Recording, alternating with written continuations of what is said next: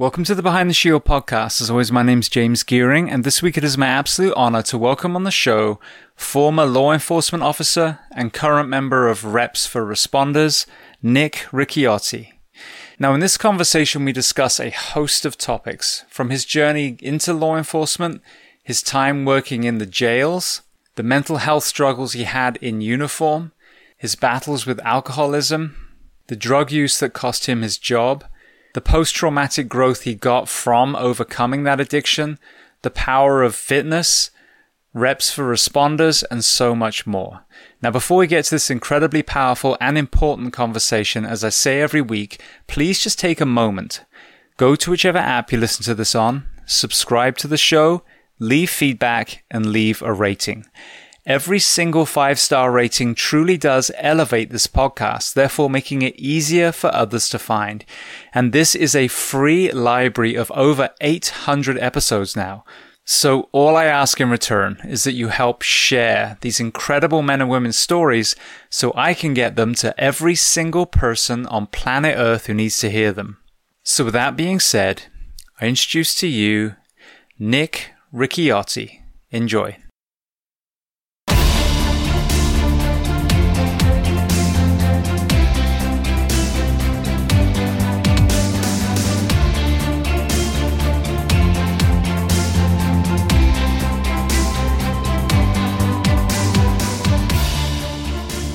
Well, Nick, I want to start by saying, firstly, thank you so much for your patience. We've moved this interview around a couple of times to accommodate some family issues, so I appreciate that. And secondly, I want to welcome you to the Behind the Shield podcast today.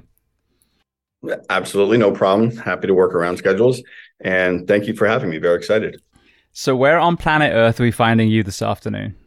This afternoon, you're finding me in Oak Island, North Carolina, which is not where I live. Uh, I'm on vacation right now, visiting one of my buddies who used to live uh, up in New Jersey with me. So I'm originally from North Jersey, still from North Jersey. The Carolinas are beautiful, but obviously you've got the beach side, you've got the mountains. Where have you found yourself? We're right on the beach. He's his house is a block away from the beach. You can see the beach from from his balcony on his uh, room. Gorgeous. Beautiful. All right. Well, you mentioned New Jersey. So let's start at the very beginning of your timeline then.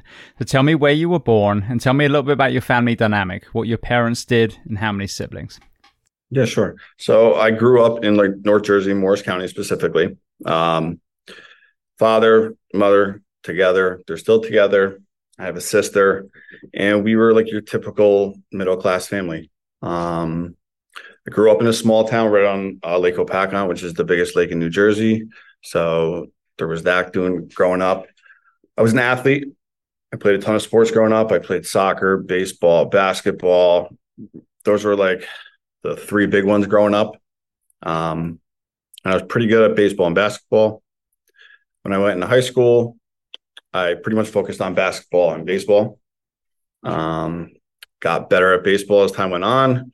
I'm 5'8 and I'm not as quick as a lot of other people in the world of basketball. So my senior year, I kind of cut that out and uh, focused on baseball. Uh, and I ended up going to school to play baseball. And growing up in high school and everything like that was as normal as everything can be. You know what I mean? Um, like I said, like I had like your typical family: my mom, dad, my sister. Um, my sister was a senior in high school uh, when I was a freshman, so she kind of like introduced me to high school and everything like that. Um, and then my group of friends were pretty much everybody I played sports with. You know, um, I grew up in a small town. The town that I grew up in, that I went to middle school in, didn't have its own high school. So, and it also didn't have like its own sports programs. So, all the sports that I played growing up, I ended up going to the same high school as all those other kids. So, those were like my group of friends. What about occupation? What were your parents doing as far as profession? So, my dad was a general contractor. Um, worked for himself, had his own business, did small like home renovations, small additions, kitchens, bathrooms, that kind of stuff. And my mom was an OR secretary. She worked at one of the hospitals in the county as a secretary. So, like I said, like your basic middle class family. My dad worked his butt off to get me every sports equipment that I could possibly need growing up. Um, and I was a catcher, so my equipment wasn't cheap. Um, so yeah, they they provided me with everything that I needed when growing up. With the different sports that you played, you had you had football, soccer, football. Um, yeah. You had uh, baseball and you had basketball. I hear a lot about um, the resilience of the athlete through being a multi-sport player um, from so many people, athletes, coaches, etc. What were things that you brought in from football and uh, basketball that ended up helping you on the baseball side? Just like the so baseball's tough because it's not an individual an individual sport, but it is. You know what I mean? Like you're the only one up there in the plate. You're the only one in the field that can really help you out. But I feel like with basketball and soccer, they're they rely a lot more on teamwork, on communication, and that's kind of what I brought into baseball. And especially like playing the position as a catcher, like you're you're the one that sees the whole field. So you need to be vocal and tell guys kind of where they're going, what's going on with, in the field. So if it, communication is the biggest thing that in general sports has taught me. Now, so many people that end up struggling in uh, you know, this podcast specifically, usually in uniform, it's amazing how many people the the kind of origin story doesn't start when they put the uniform on, but way before. When you look at your early life, were there any elements that now you would consider the the origin of trauma that is then compacted as you move through? Nothing that like directly comes to mind. And this is actually funny because I've kind of like I'm in therapy. I, I've had a therapist for a while now, and we've talked about like kind of really diving into my childhood and I, there's just like nothing that i can kind of pinpoint where it's like okay this is kind of maybe why certain things are you know what i mean? Like i was my parents loved me growing up. My relationship with my sister wasn't the best but there was also a decent age gap there that kind of probably played into that as well. But like i said like growing up i saw my parents work their butts off to provide everything that i needed Beautiful, and that's the thing. Sometimes there isn't, you know, it actually comes when you move further into into life. So, you're playing Division two baseball. Kind of at that time, was your career aspiration simply professional baseball, or did you have something else? I knew that I had no chance of playing professional baseball. so, um, I knew I wanted to play college baseball after high school, and I toyed around with going to a different di- couple different schools, and the school that I went to was just starting their own program. Um, so I felt like going there would give me the best opportunity to compete and play. Because really, that's all I wanted to do is I just wanted to play. You know, I could have went to other schools, but the odds of playing may have not been as good. So I went there, um, and they also threw me a little bit of money as well, which in the grand schemes of things, as I know now, every single month, decently expensive school. I don't really think the money they gave me did anything. But uh, like I said, I just wanted to go somewhere where I could have a chance to compete and play. Um, I didn't start, but I definitely saw time and I definitely enjoyed like my college baseball experience. Uh, and I only played two years actually. Um, going into my junior year, I dislocated my shoulder right in the beginning of the fall season. Um, and that kind of was the end of the baseball career there you end up going down the law enforcement route. Obviously, you're enjoying baseball. Were you exposed to that career at all through relatives or friends? Friends. So when I was in college, um, when I was home for summers, I would lift uh, at a gym in my town with uh, another guy who was older than me. Um, went through some uh, friends and some actually some coaches who coached me in baseball. Um, so we lived together, and he uh, he was trying to be a cop and I had known him in high school too. There's actually times where I lifted him in high school. Um, he was trying to be a cop. So, and I had known that the like law enforcement academics wasn't the hardest in college. Like I didn't have great aspirations to be a cop, but I knew that I wanted to make money. I knew I wanted financial security after work as well. Um, and I knew I wanted good benefits, and just the law enforcement world provided that. Um, and to be honest with you, like when I went and declared my major, I wasn't even dead set on being a cop when I went into college. I didn't really know what I wanted to do, but there was a point where I had to declare a major and I picked law enforcement because there was no math involved in the curriculum. So I knew I wouldn't have to take math. And that that's ultimately why I chose studying criminal justice. Um, but that guy kind of played a little role in kind of pushing me pushing me there. So there's no math in the lead up to law enforcement career? I didn't have to take one math class in college. Next time I get pulled over for speeding, I'm going to dispute his understanding of numbers. there you go. well, what about the the shoulder injury? I kind of skipped that. I kind of had a brain fart and, and moved to a different um, topic. How did you rehab that? Was that surgery? Was it PT? Was it a combination of both? I probably should have done more PT. I didn't do surgery. Um, I just kind of rehabbed it a little bit, and like I said, not as much as I should have. And I, it's caused like shoulder problems now throughout the years. Like my shoulders are shot. Um, I have a torn labrum and a bone spur in one shoulder, and the other shoulder, which I would end up dislocating later in life. Um, I have a torn rotator cuff partially, so my shoulders are jacked up.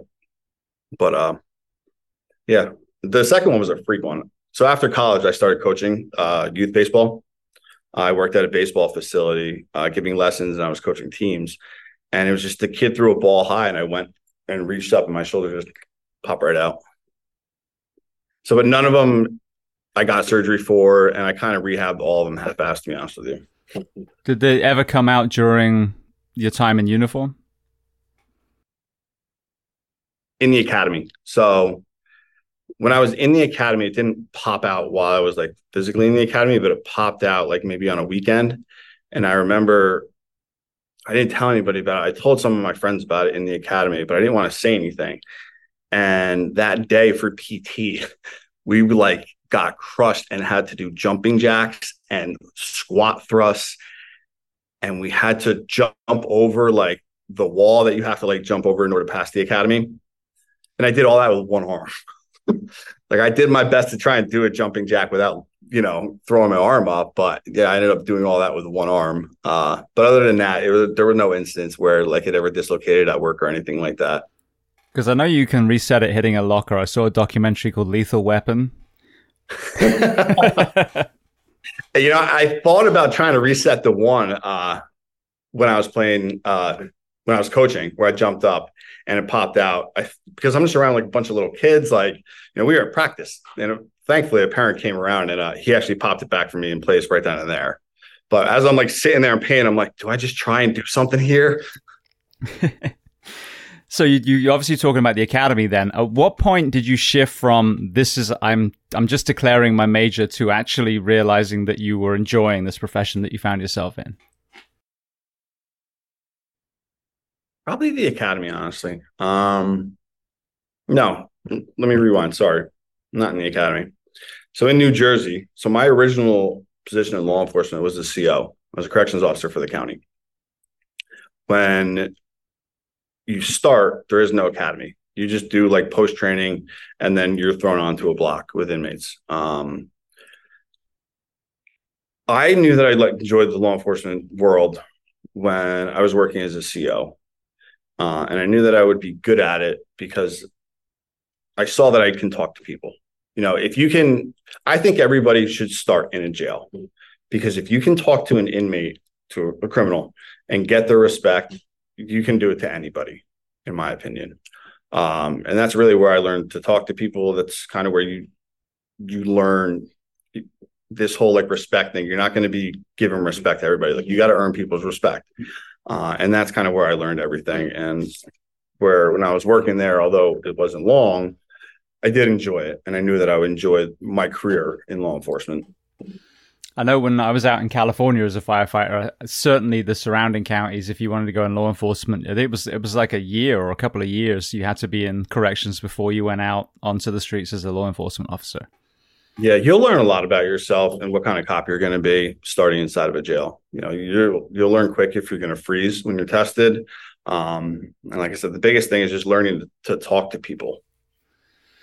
Now, with your perspective, and I'm going to s- partly load this question because I've I've had a lot of conversations about this. I've had prison governors from Norway. I've had um, lawyers that worked on um, freeing people who are wrongfully convicted, for example. So the correction system, the, the judicial system, the way we have it at the moment, doesn't seem to be the best version of itself. Let's put it that way. Um, and the recidivism rate, I think, you know, reflects that at the moment. With your perspective, firstly, you know, when we're on the outside looking in, as you correct yourself, like not an inmate, a criminal, you know, we, we kind of label people, and obviously they're in there for a reason. Um, did you have any aha moments of maybe the human beneath the orange suit, like the that they weren't all just these, you know, Batman villains when you actually got into that profession? So I didn't have any like aha moments. Um, but I'm like, a, I've always been a big believer in treat people the way that you want to be treated. Uh, so that's kind of how I went into that job. You know, just treat people how you want to be treated.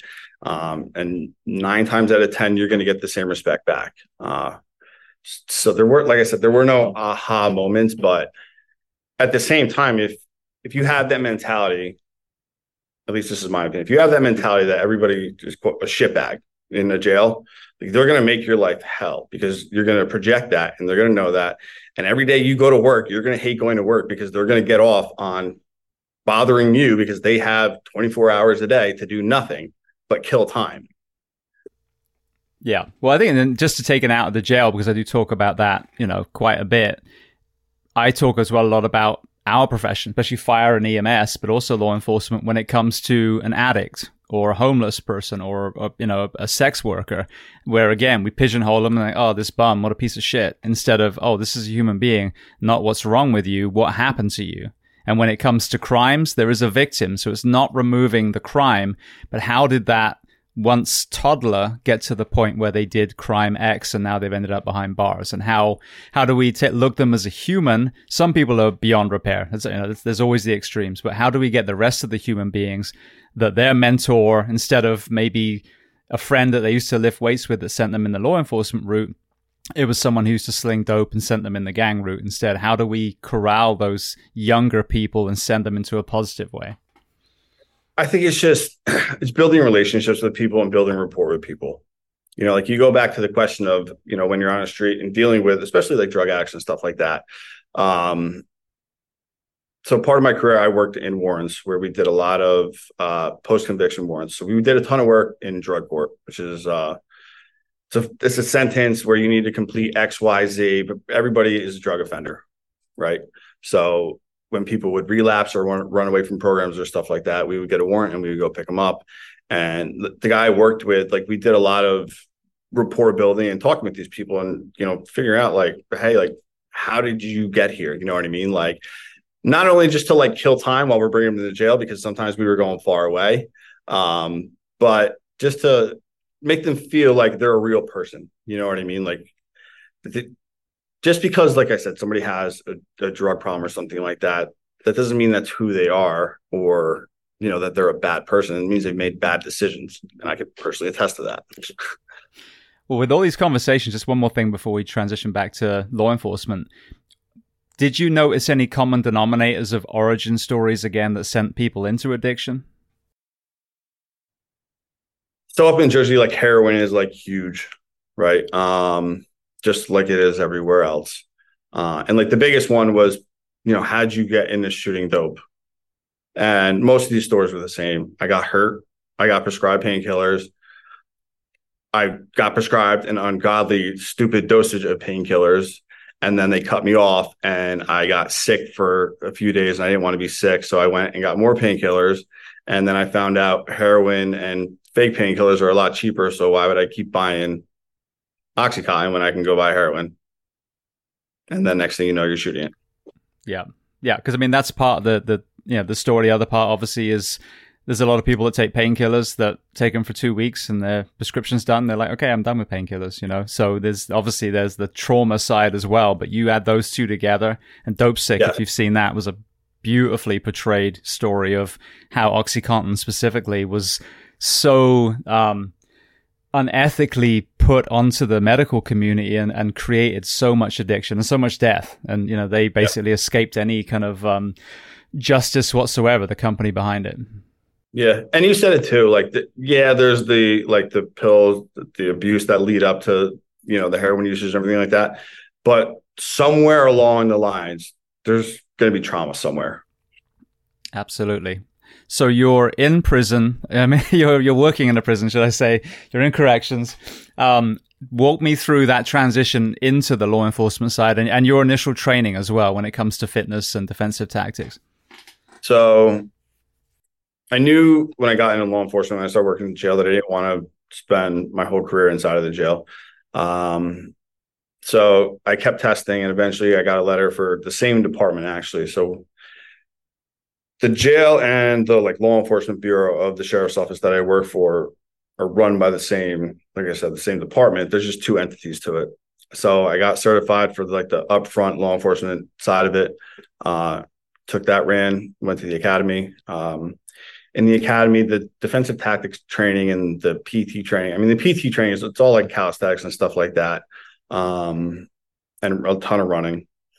Uh, and then the defensive tactics training is not a lot. Like we had like a week, maybe two weeks of defensive tactics training, all of which you don't retain any of it. You know, um, if you want to really take defensive tactics training seriously, like you need to go out and do it on your own.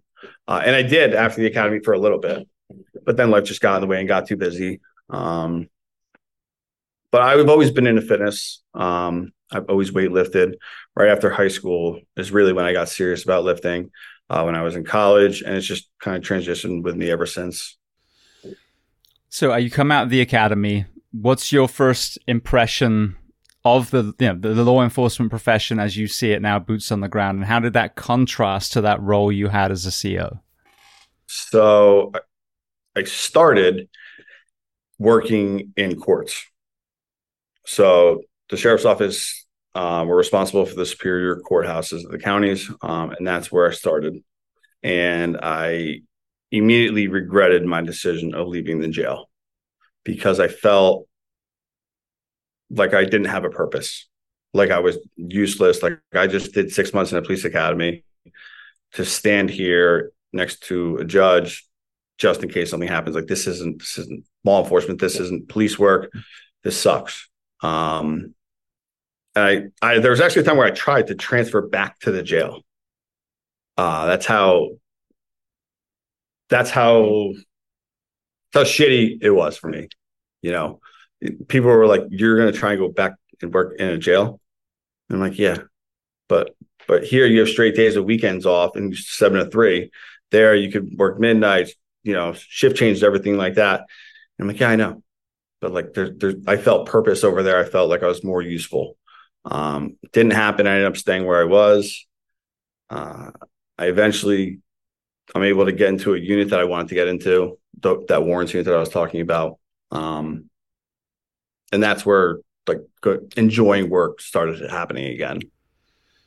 And what about the perspective? So you'd seen the kind of uh, the end point of someone's you know journey through the legal system in the jail and obviously ultimately prison what about where you were standing now? What was the what was the contrast for you specifically? So the biggest thing i learned is people won't change especially with substance use unless they've hit a rock bottom.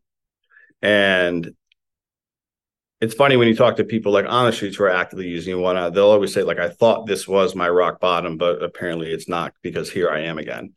Um, and everybody's rock bottom is different, right? Like, and one overdose could be someone's rock bottom, and they're like, "Oh my god, I need to get my life together. I don't want to. I'm tired of going to jail." Right?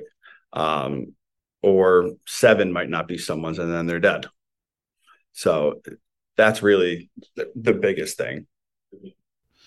So as you progress through, what were some of the career calls that you had? I mean, as you said, you, you're you're um, issuing warrants or serving warrants. Um, as you progress through your law enforcement, when it comes to some of the the trauma that we begin to be exposed to, and it could obviously include time in corrections as well. What were some of those calls that you were adding to your encyclopedia? So on the street, there was like nothing major, but again, like as a human being, like you're really not supposed to be like when you look into your brain and your mind and everything like that and how your body reacts, like you're not built to pull guns on people. Um the use of forces and stuff like that, you're not, you know, made to like be berated, to have people say, fuck you, I'm gonna kill you, I'm gonna rape your children, like all this, you know, the things like cops and COs hear. You're not built to hear all that kind of stuff. Like you're not supposed to. Um, I had an attempted suicide as a CO, um, where I had to use my little rescue tool. We cut him down. Um, my first ever use of force, I remember pretty vividly, um, which was kind of like a test to me to see if like how I'd react. Um, and I reacted. We did what we had to do, whatever. Uh, but it's funny, like learning that, like later on, like, hey, that was a test to see, like, if you were okay or not. Um, so yeah, that's that was it. You know, it's funny because I actually one of the positions that I wanted to try and do was either uh, crime scene or SWAT, our CERT team.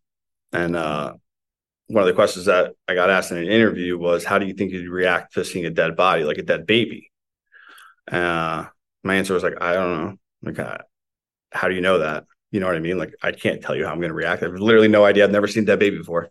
You know, so it's a stupid question.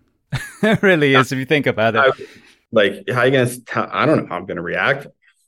Yeah, and you might react perfectly on one day, and then you know, two years later, you've had a newborn. Yeah, and now you're you're a mess. Yep. So, well, speaking of that, so you you know you've gone through this journey so far. You yourself, you know, start to go down a kind of roller coaster with your own mental health as well. What was the first kind of uh, decline that you can see now looking back? I found it okay to start drinking during the week. So when I was working as a CO, like your days off and you're new, like they suck. They're like Tuesday, Wednesday. So like those were like started to be my drinking days. You know, um, I had to work on the weekends, work overtime, whatever it was. So I found a group of guys who I could hang out with who, from work, and we all went out and we drank during the week, and then we went to work. Uh, our days off came, and then the same thing happened. So my drinking like started during the week, um, and the fact that I was living kind of far um, from where I worked. So like when I would go out, I would go out for a while. We'd drink for a while. Um, so that didn't help either. So then you're noticing that you're drinking on different days or extra days. You know, where does that take you? Uh, on a roller coaster. um, it takes me to binge drinking is really like what was going on. Like when eventually when the drinking looking back became a problem is I would just go into these binges where I would drink for, you know, two, three, four, five days after work or whatever it was, uh, and then drive home and then I'd do the same thing over again. And then something like in my life would happen and I would stop drinking. I would stop going out. Uh, and then I would be good for a while. Everything would be status quo. And then the same thing would happen again. I'd go out and I would get after it. And I would go back and hang out with the same guys that I was like, all right, I need to stop hanging out from them. Like, this is getting kind of wild now. Um, but then I would just go back out and hang out with them. I, my drinking was like, I describe it like a bad ex girlfriend. Like, she's toxic. You guys don't get along together. She's not good for you. But for whatever reason, whenever she calls you or texts you, you answer and you let her back in. And that was like my relationship with drinking so you're having these moments of you know sobriety and then and then you're kind of lapsing again again where do, where does that lead you from there well into getting in trouble um, with that drinking came drug use as well um, when you drink a lot with guys you realize that no one has to pee as often as some people do like there's other reasons why they're going to the bathroom in twos um, and they're not girls yeah with hands underneath stalls or over the stalls, you know. um, so they were doing cocaine. Uh, I didn't like cocaine. I'm a pretty wiry, upbeat guy, energy guy myself uh, without the cocaine. Uh, but I was messing around with painkillers. Um, so I would do painkillers sometimes when we would go out and drink. Um, and bad off duty incidents. Um, I had uh, what I describe Superman syndrome, where when you're drinking, and even like when I wasn't drinking back then, like you think you're invincible, and uh, no one was ever going to take my keys when I was out drinking. Was going to drive home on my own. I'm a big boy; I can do it myself. Uh, and I ended up getting pulled over a few times, and gradually each incident got worse and worse and worse. Uh, like the first one was like your pretty typical hey, you tin him. I'm a cop. I'm drunk. Like, can you do something? And he ends up driving me home. Um, the home life after that wasn't so great, but I got away from getting in trouble. Um, and that kind of, as I found out and I look back, it kind of fuels the fire of I'm going to get away with this. You know what I mean? Um, because I continued to drink and drive, not thinking that there ever going to be any real consequences, even though, like you know, there there could be, especially ones that you're not going to be able to walk away from when you hit somebody and you kill Johnny and his mom in a car, um, and you walk away scot free, which is for whatever reason always happens. Absolutely. So, but again, like Superman syndrome, I never thought that that would happen to me, you know, and I just push those thoughts away and try not to think about them. Um, but eventually, I keep drinking, I keep going on, and the cycle continues. Get pulled over again, and for whatever reason, just something inside me didn't sit well with the situation, and I was like a total asshole to these guys. When all they wanted to do was just help me out and make sure that I was okay and that I would get home okay, like offering to drive me home and I was just such a dick to them. You know what I mean? Like it felt like I was better than them for whatever reason. Um, and they end up eventually being able to get me in a car. But after that incident, I find out that I have no professional courtesy in that town anymore. Mind you, that's my hometown that I grew up in, by the way. Um, and again, like you'd think like that's a pretty big kick in the dick. I felt pretty bad about that, but I got away with it. And that adds more fuel to the fire and it just continues. Um, and they would have keep continuing. I had one more bad one where I tried to fight like six cops who again were literally just trying to help me out and do what they thought was the right thing and just make sure I was okay and get me home safe. And I was just a total dick to them. Um, and this one resulted in an IA from work. Uh, this was the first one officially that work found out about where uh, I was drinking and driving and being an asshole even though I know they knew about the other ones. Nothing stays private in law enforcement. It's like a high school in an apartment. Um, so that resulted in an IA there. Uh, blah, I didn't buy him. Took five days suspension on unpaid uh, and got a nice ass ripping from admin over that. Well, that brings up a really important point. There is some blind loyalty when it comes to police, fire, EMS, you know, when this happens. And I know, for example, firefighters that all of a sudden are riding a bike to work. You know, no one's saying why they're riding a bike to work. They're not allowed to drive the engine anymore for a period of time.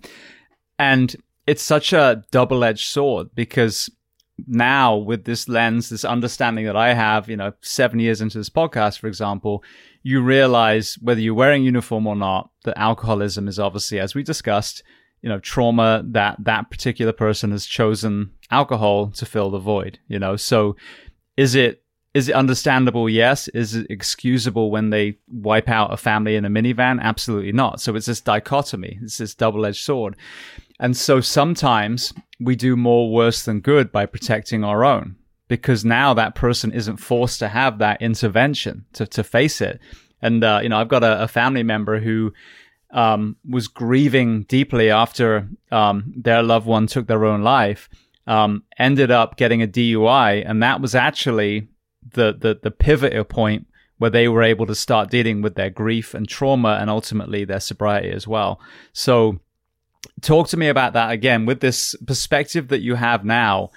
The theory of brushing these under a rug. We don't want to just immediately terminate someone because this is someone who's in crisis. But at the same time, if we protect them and sweep it under the rug, we're not addressing the problem either. Right. And it's like DUIs were a common thing in my department too. Like we, between like the jail and the upfront side, like we they were averaging like a DUI or two a year when I was my time there. Um, but so when I was working, you couldn't pay me to write a cop. I would have never wrote a cop for literally anything unless he killed somebody in front of me or you know absolutely absolutely had to.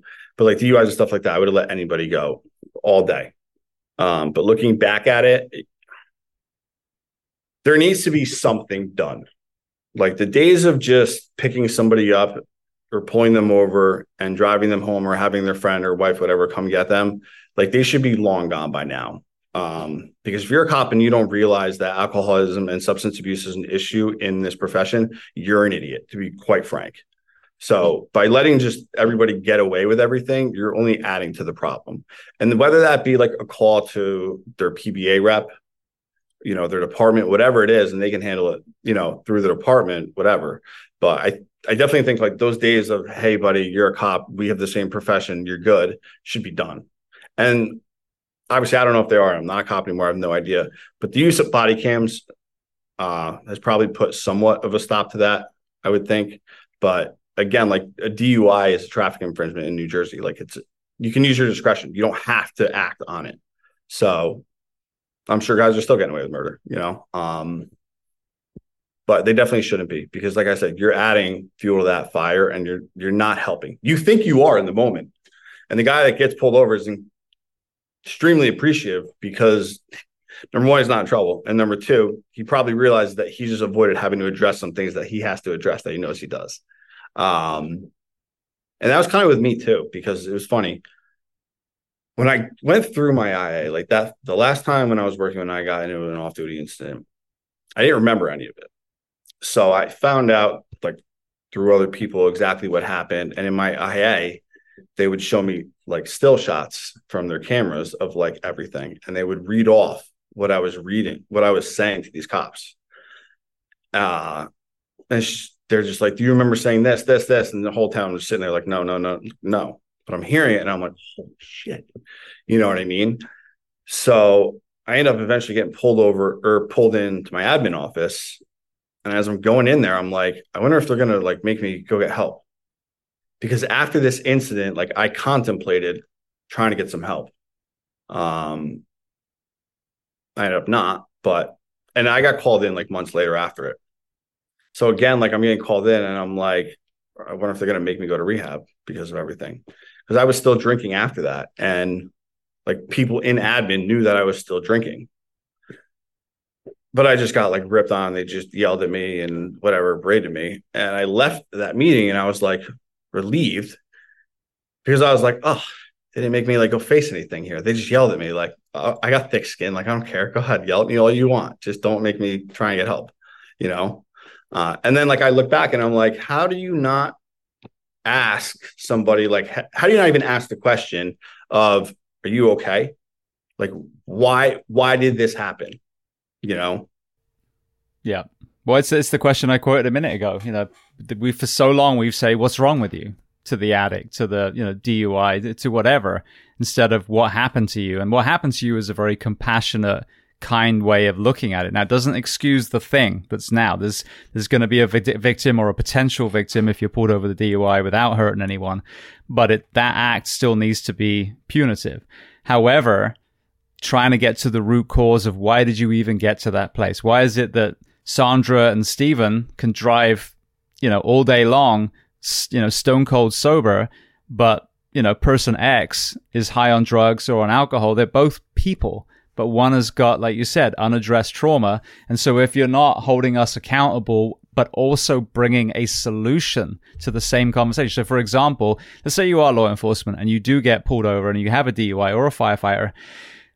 Taking that person's job away is only going to compound the problem even more and they may even lead to you know death by overdose suicide you know whatever. Or end up wiping out you know a family. Because you haven't done anything about it. You just cut ties and you washed your hands of that person that's sworn to be a part of your team you know till they retired. So this is i think the conversation. It's not about you know hunting down every cop you can pull over to see if they got a dui but when you come across that you have a responsibility to report. But hopefully you have a compassionate addiction policy in your department, a mental health policy, we're like, okay, well, you can't be behind the wheel for X amount of months, but here's what we're going to do. The same way as if you fuck up your back and you've got to have, you know, rehab and all this stuff, chiro, it's the same with this. We're not going to take your job away. However, there are punitive steps that you're going to have to achieve and succeed before you can return to work. Right. And with that comes should come options too because like I said, like when I had kind of toyed with the idea of getting some help, like I was only given one option through my PBA, and it was to go to Florida, go to in, go to inpatient, go to Florida, go down there for 30 days, whatever. And I asked the question, like, well, is there anything like up here that maybe I can look into? No, go to Florida. Um, and now that I'm involved, like in the first responder, like substance abuse world, and you know, I've been involved in trying to get guys some help and stuff like that. Like there are a ton of resources around in New Jersey that I could have been given instead of just being told to go to one specific place. And looking back like that, that's one thing that kind of chaps my ass about, you know, some of the situations And mind you, like I did everything on my own. I take responsibility. No one forced me to do anything like that. And I chose not to get any help until my career ended.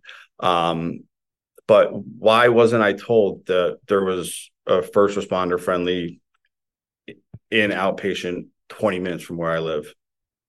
You know, uh, it's not hard. Um, but usually everything comes down to money. Um, because when I had spoken to them, like they were like, I just like, I got a bad vibe from the people down there. Like I was just like a, a number and a dollar sign to them because I was just instantly told, well, just come down here. Because I reached out to them again later when I got jammed up. Um, I ended up getting suspended uh, from work, um, along with a bunch of other people, like maybe six, seven, eight people. Um, through like the grapevine and you know other things that happened, uh, they found out that we were using drugs. Uh, so we all end up getting suspended or whatever. And I'm like trying to figure out like how do I save my job? Number one, how do I you know manage everything? Um, I thought like maybe saving my job, maybe I'll just go down to Florida and maybe try and get the help. Uh, but I didn't really want it. Number one at that time when I called, and number two, like I said, I got like just like a bad like vibe of like, hey, just come down here because one of the first things they said to me is, we've never had anybody lose their job who comes down to our facility, which shows me immediately you don't care about what I actually have going on. You just want me down there for a number of purpose. You know what I mean? Uh, so I think like you got to have options for people, and now there are more of that. Um, like every department in New Jersey should have what's called a resiliency officer, where they can go to these guys, no questions asked, uh, and say, "Hey, I need some help. What do you have for me?" There's more resources that they're given now, uh, and you also can go to any resiliency officer in the state for help. You don't need just need to go to your department guy, which is good because not everyone is always going to trust that guy, obviously. Um, so it's gotten better um, because I know guys who do this for their full time day job where they help guys get into you know rehabs. Uh, I've driven a guy myself to rehab. Um, I got a call from a resiliency officer guy. He wanted me to come talk to a guy tell him what I went through and hopefully be able to help him. And, and next day I end up driving this guy to rehab. So there are more resources out there. However, we all know that not everybody's using them and they're just doing half-ass work. One observation I've had because I end up working for four different departments. That's four different hiring, you know, procedures. Um, and there was a common denominator. One was the polygraph in three of the four. And when I researched for the very first time, I was shitting my pants. I'm like, I've, you know, tried some things in the past and I'm a very honest person. And I actually try, I tried being honest in the very first app I ever put in and they screwed it up and threw it in my face and said, you'll never work here. I was like, okay. So I, so I have to lie. Got it. Understood. So then, you know, polygraph comes up and I've just done some stuff that makes you dance a lot, hug a lot of people, but, you know, is on a certain schedule, um, in another country, by the way. Um, but anyway, so I realized, well, firstly, the polygraph's bullshit because I lied my way through three of them. And it's not like a beat chest. Wow, that's amazing. It's just, it's not science. It's bullshit. It's junk science. And it's really just to, to freak you out and get you to confess. Then we have what, what they call, I think it's the Minnesota personality test, which is the only test they give us. And since I've been, you know, so lucky to talk to a lot of people in psychology and psychiatry, they're like, that is never meant to be a standalone test. It's for a, a gamut of tests if you're doing forensic psychology. So it's bullshit as well. So what I've, you know, suggested to people is take the money you waste on those two tests. You've done a background, you've done a physical test, you've done a written test. Now take that money and give people six counseling sessions in that first six months or so that you hire them. Now, in your case, maybe there's not a lot that they brought into the job. There's other people I've had on here that were molested and all kinds of shit before they ever became, you know, responder or a military member. And so now you have the opportunity to start dealing with stuff at the front door. You've made the mental health conversation completely normal from day one, and you've got a go-to person. You know, whoever yeah. you spoke to, those that's that's you pick up the phone, Steve, Sandra. You know, here's what I'm going through. Can I come see you? So this is, I think, you know, this is the future the fact that you come in and you do a bunch of push-ups in the academy and get a badge and be like, all right, go rest some people, you know, of course you're setting yourself up for failure. And this is why we have, on top of the fact that, for example, the firefighter work week is insane, but that aside, we don't make mental health normal. And now the conversation is, oh, we've got to get rid of the stigma. Yeah, but what are we going to do about it? your phone number on the pin board is bullshit. We actually need to make this part of the onboarding for all these professions so it's as normal as PT and roll call. So that's an interesting point that you bring up because if you have pre-existing trauma prior to working in a career like this where you're going to be exposed to traumatic experiences it's almost guaranteed that it's going to trigger something um, and you're going to look for ways to cope with it um, and it, so if you do that you're almost you're addressing that trauma like you said prior and guys might not be able to work right away to be honest with you with that like that might be a turnoff but at the same time like you're going to be able to save your career in the long run or save yourself because you need these things addressed. Because if you don't, like those doors are going to open eventually. And if you're not prepared for them to be open, which most of the time you're not, you're going to find ways to cope. And usually they're unhealthy ways drugs, alcohol, gambling, sex, you know, the list goes on and on. Um, so that's interesting. I've never actually heard anybody bring that up. It's actually really interesting. Um, and I like it too, especially since I'm going to be a future therapist great work. well, the thing is, you know, I've talked about this a lot. The the the health of the men and women that serve in your department or your city or your county wearing uniform, you'd think that would be enough to motivate you to create a great environment. And let me be very clear: there's some people that should never be in this profession, and we need to weed them out too. But um, sadly, that isn't enough for a lot of you know employers. So the other side is the budget, and with this particular idea you take the money you're wasting on those two things, the polygraph and the the the psych test, and you simply just reallocate it to an onboarding counseling session instead.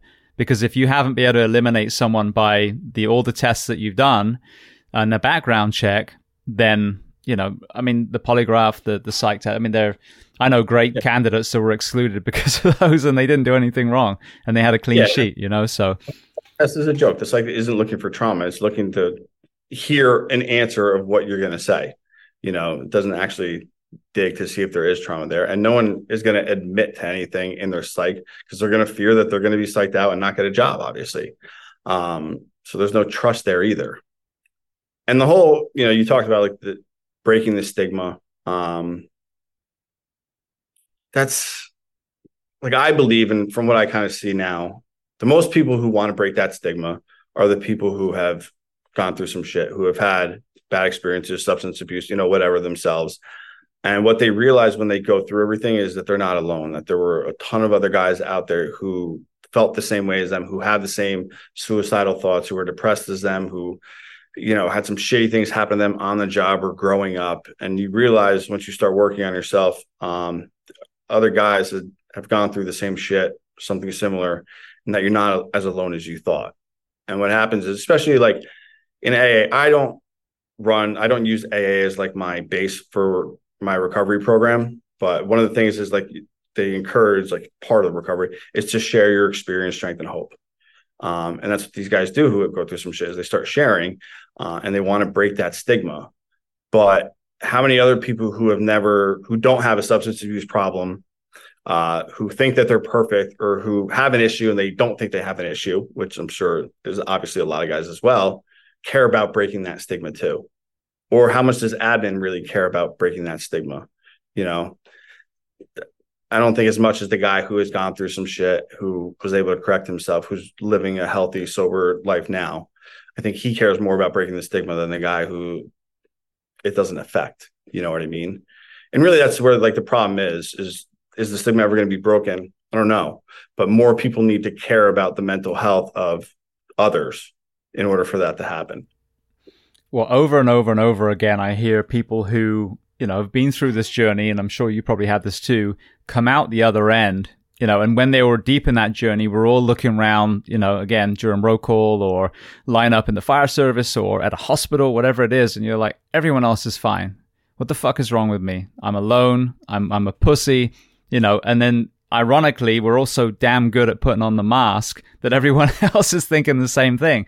So, I mean, not everyone, people have good days and bad days, but you then have this person within your group who goes through this journey, comes out the other end, and over and over and over again, they're like, dude, they came out of the woodwork.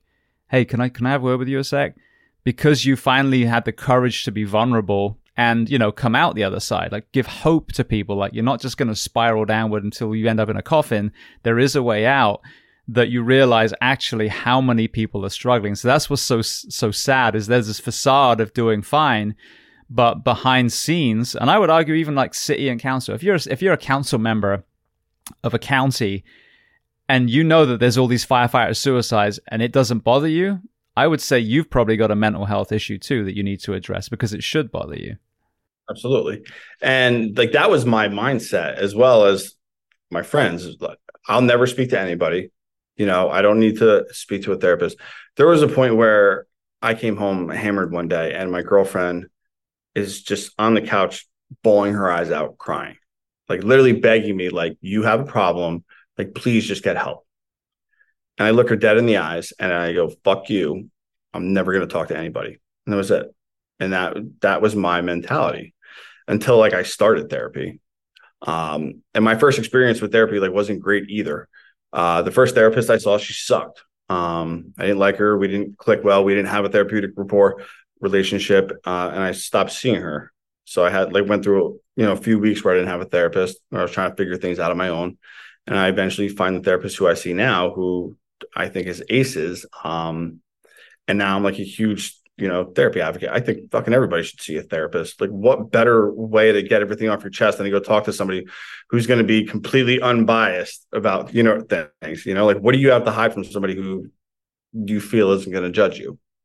Nothing. And that's where work starts happening when you can be honest with somebody and be honest with yourself as well. How did you find the first therapist? Was it through the EAP program or was another route? No, so my buddy um, at one point, who wasn't a cop, uh, saw a therapist. Uh, I asked how he liked her. He said she liked her. So I call her, I have a consult with her. But one of the first things I ask her is like, "Do you have experience with first responders, with cops?" Uh, and she's like, "Yeah, I work with a ton of cops. I understand, you know, the, you know, the blue community and you know whatever." So all right, let me give you a shot. But like as I'm like talking, and there's certain things that I'm talking about, kind of like realize like you don't really understand what the hell I'm saying. Like I don't think you really get the first responder world. Actually, I think you just lied. Uh, so I stopped seeing her, and then the therapist that I see now is referred to by actually one of the guys I got jammed up with. Um, he referred me over to her, so I started seeing her, uh, and like I said, like she was aces. I've heard so many EAP horror stories. It doesn't have to be through EAP. And also, this is something that someone brought up very recently, actually, that now because it's becoming a demand, a lot of counselors are putting first responders on their list of specialties. And, you know, you see some of them, everything from family to divorce to, you know, you're like, well, how the hell, you know, how are you an expert on everything, you know? So, yeah. but that culturally competent cl- clinician that truly understands the way we talk, the way we work, what we see, the shifts, etc., etc., um, is invaluable. And I've, and it's tragic because I've heard stories of, you know, counselors bursting into tears, counselors telling the person to get out, they can't help them. And what haunts me is, okay, those are the people that survived to tell that tale.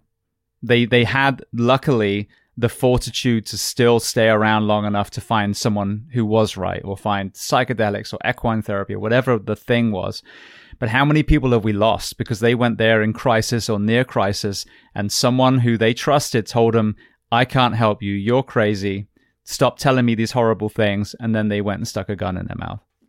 Yeah. And there's there's a couple ways to like to get some credit and like be able to call yourself like a you know i don't want to say expert but you know specialize in first responders whatever you want to say.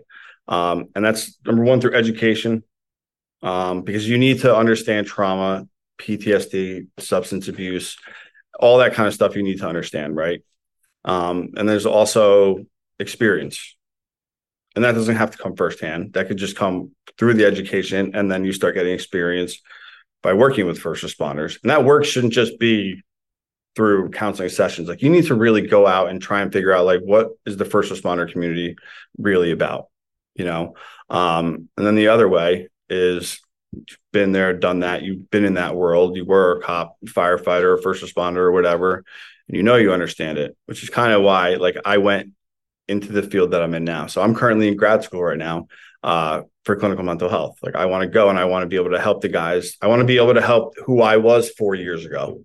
Um, so you know, I, you've been there, you've done that, you have your street credit, whatever it is. Um, and hopefully that allows people to be able to trust you a little bit more. Because in therapy, like it's all about trust. You have to trust the person you're talking to. You have to trust that they really understand or know about what you've been through and can relate. Um, so yeah, hopefully that's a that's a long term goal there. So you talked about being resistant to the Florida um, uh, facility. You, you, again didn't have a, a good rapport, a good success with that. You also talked about the the pills. So kind of walk us through the rest of that roller coaster before you you began to get your upswing. What was the lowest point? Um, getting married and then getting arrested two weeks later isn't like the best way to start your marriage off. I don't really recommend that to anybody. Uh, so that wasn't fun to go through. Uh, I also didn't handle, I didn't deal with this like the best way in terms of like family. Um, I tricked myself for a long time thinking I might be able to to get out of what I, you know, out of what I had got myself into. Um, in the back of my mind, like I knew there was no shot really. So I had told my girl at the time that I gave her pieces of what I thought might happen, you know. Um, and this came after we got married. Um, and I didn't realize I was really totally screwed until I had a meeting with the prosecutor's office and they throw a packet of evidence and I go through it and I'm like, okay, yeah, I'm screwed. So, you know, I have that meeting and I end up, you know, I tell her everything like this isn't going to be good. Um, and the only person I had told in my family was my dad. So when I get jammed up um, and I get married, my parents are living in Texas. That's where my sister is as well. Uh, my sister moved out there with her husband a while ago, and then my parents, you know, ended up going out there with grant for their grandkids or whatever. So I get married, and I'm telling my dad, I'm like, I need you to come. And this is height of COVID, by the way. I got my initial wedding got canceled May of 2020. COVID happens. Um, she's pregnant at the time.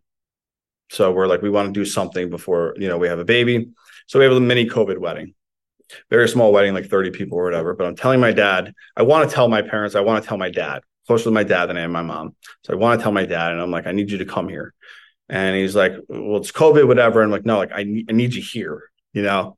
So he ends up flying out for the wedding and everything. And I tell him like the truth. I'm like, I got into a lot of trouble. I'm like, I drink too much. I was doing drugs, and I'm going to lose my career. And the first thing he asked me, I'll never forget this. And I don't never told this story, but he looks me dead in the eyes and he's like, Are you okay? This is the best response you could possibly give as a father after I just tell you, Hey, I just fucked my career up. I drink too much and I do drugs, by the way. And he's just like, Are you okay? And I'm like, Yeah, like, I, you know, I'm working on things. I have a therapist now. I'm, you know, I'm good right now. And he's like, All right, just make sure you always come to me first, you know, whatever. Says all the right things that you need to say as a father. Um, and I don't tell anybody else either, though. so I don't.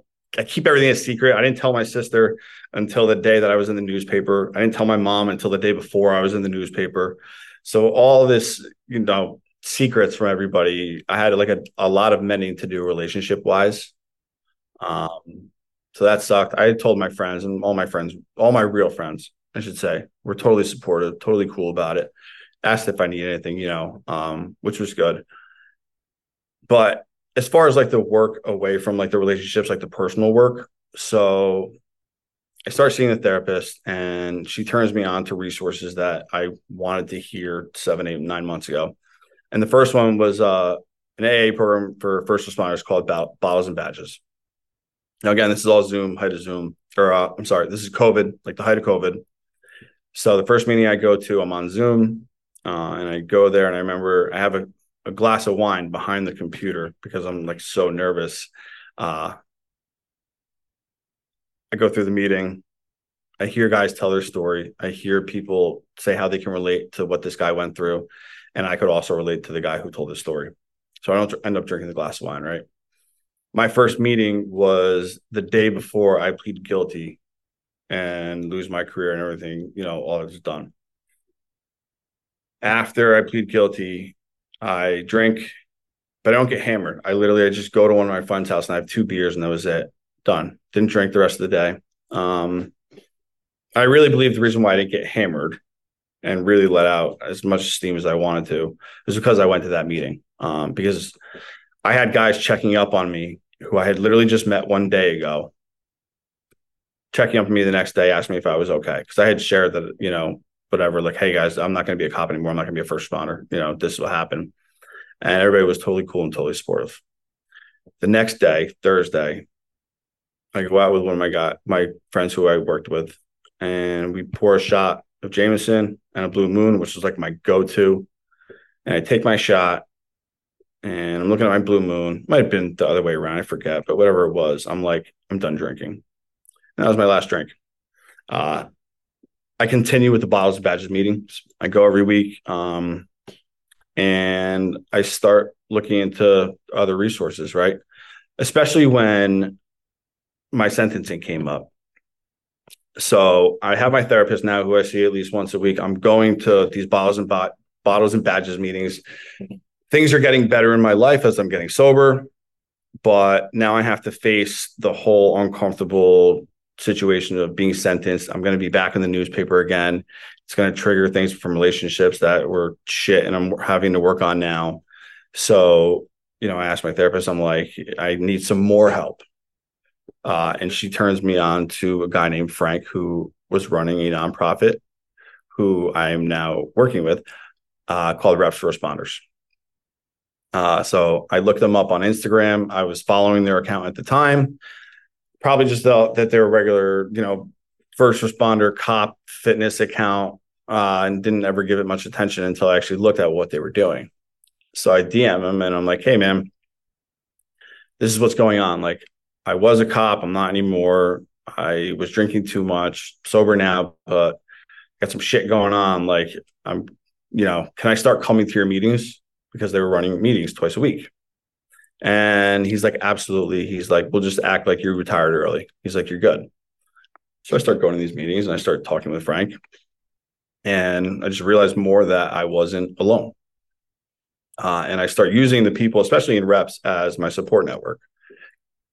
Uh, so as I start going to reps and I'm going to the meetings and I start showing up to the events that they're doing, um, I start thinking what is going on at Reps Responders is really cool and really needed.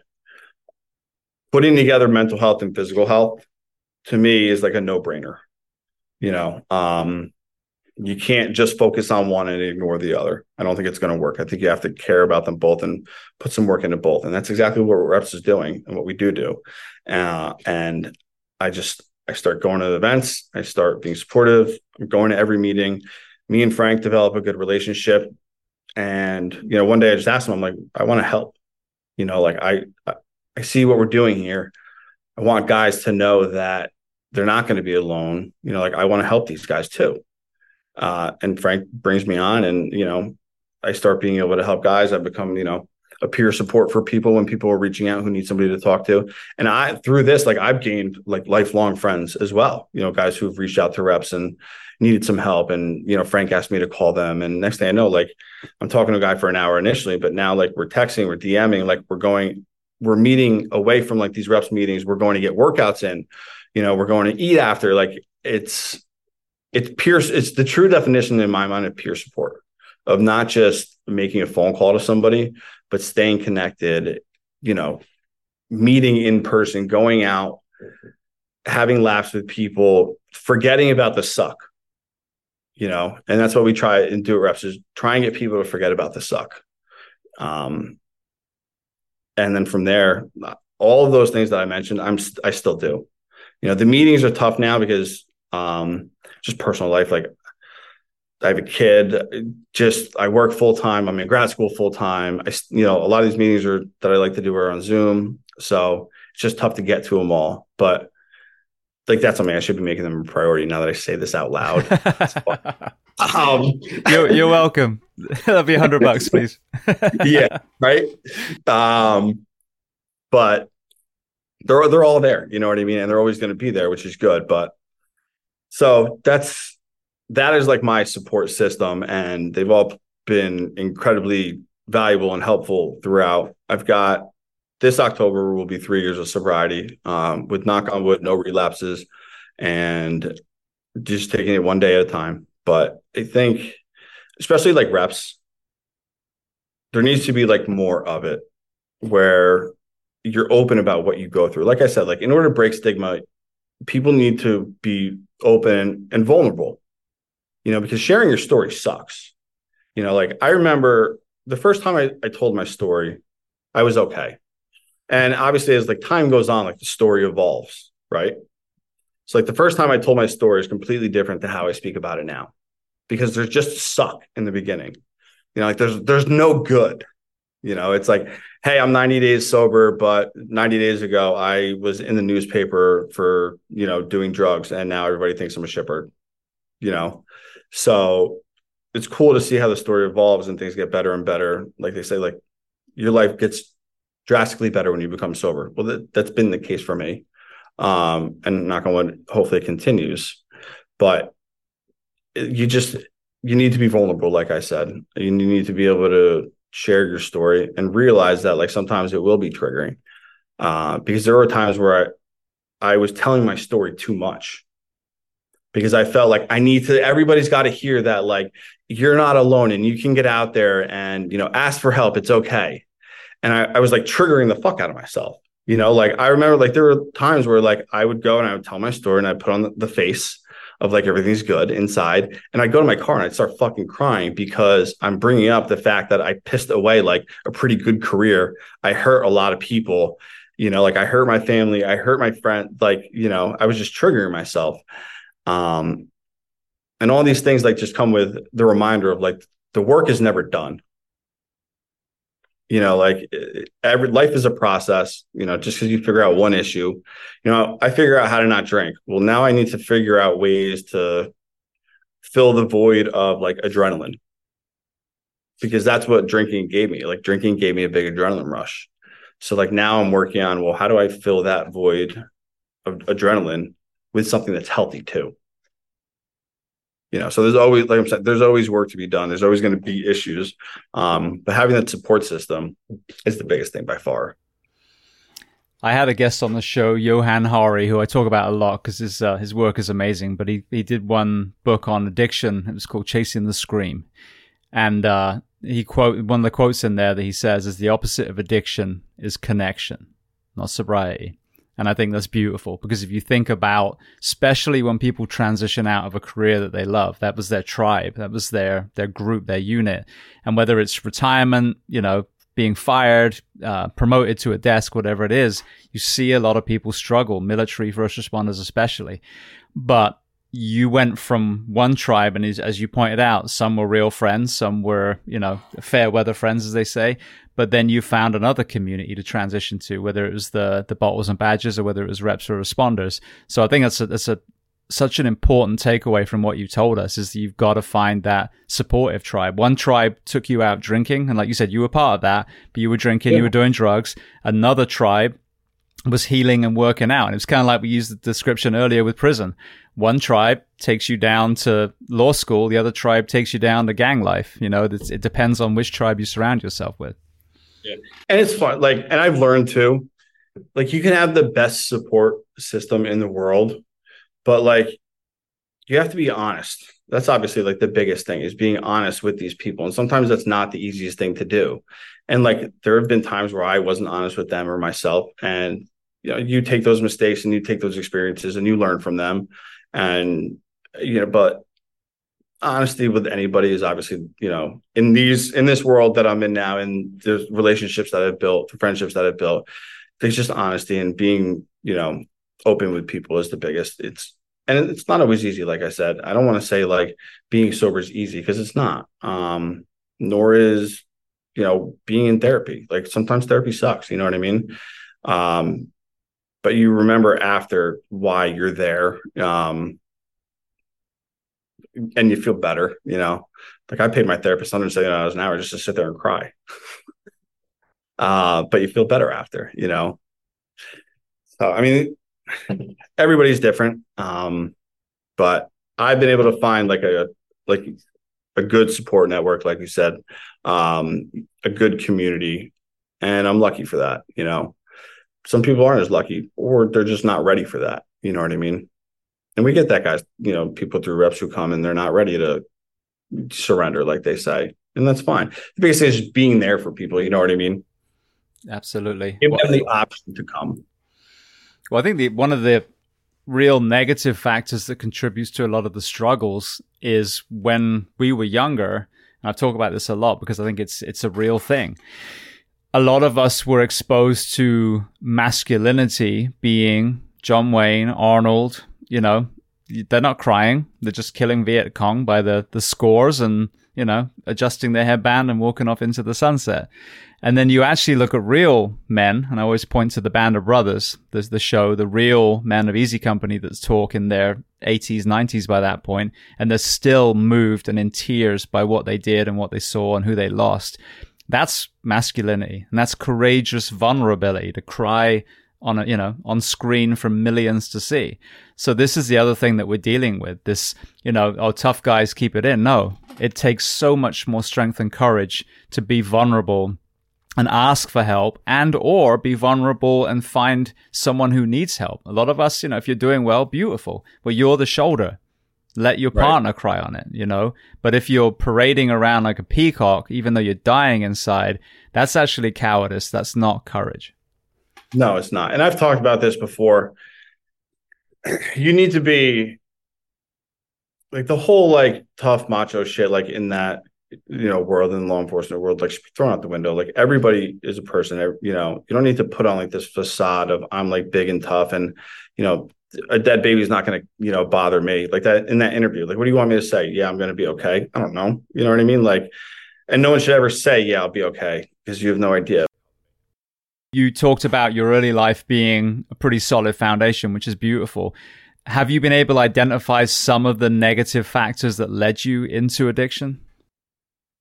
Yeah, but I'm not going to talk about them um, because there are things that I haven't fully worked out yet. Uh, but I will say this.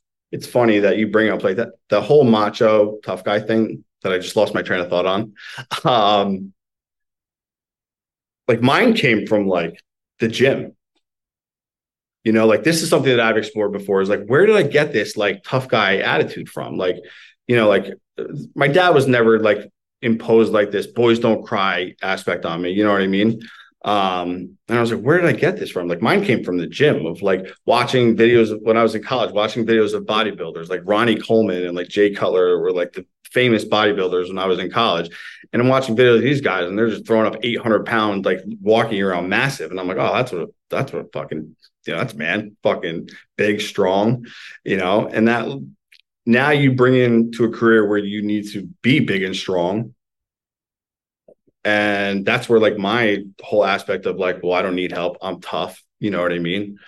But like you said, like tough is asking for help, you know, and then asking for help again when you've already done it. Because sometimes it gets easier, but sometimes it doesn't, you know um, that's tough. And you need to be emotional, like you said, but you also need to be able to control your emotions as well. Um, you can't just be a walking, you know, crybaby. Like I don't want to say it, but like crybaby all the time and just cry about everything.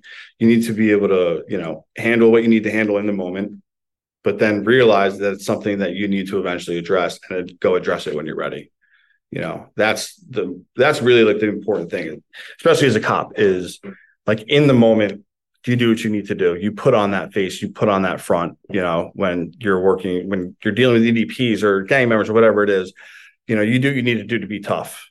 Um but after you need to know that there, there's different ways of being tough. And sometimes that involves crying or you know picking up the phone and asking for help. Absolutely. Well i always talk about the yin yang you know, you've got the the black and the white, and obviously each piece has a tiny bit of, of the other one inside it. But you know, a man, a woman, whatever, a human being is hard and soft. You know, and what we end up doing, especially in uniform, is that soft part kind of fades away and it ends up just a, a white circle. Well, you know, absolutely, I agree. Like, if I go into a structure fire, I can't be like, "Hey, fire, come over here. Let's talk about your feeling." No, I've got to put it out with a hose. You know, I've got to cut that family out of a car. But when we get back, and we just saw a decapitated three-year-old in the back seat because their tweaker mom had been up for two days and ended up crashing into the side of a freeway. You have to process that shit. Like you said, how would you would you be able to see it? I can see it, but I sure as shit better deal with that because no human being should have to see it. And so we see it so no one else has to. You know what I mean? So we're being asked to do things that 90 whatever percent of the population just fucking do not want to do. And they're like, yeah, you do that. Okay, well, fair enough. But there's a cost to that. And if you're not bringing in that soft, that, um, I think yang, have I got that right? Then you're going to end up being so brittle that you're just going to break to pieces eventually. And some issues with that is when you're in bigger departments, like you don't have time to process calls after you've been on one because you probably have to go to another one.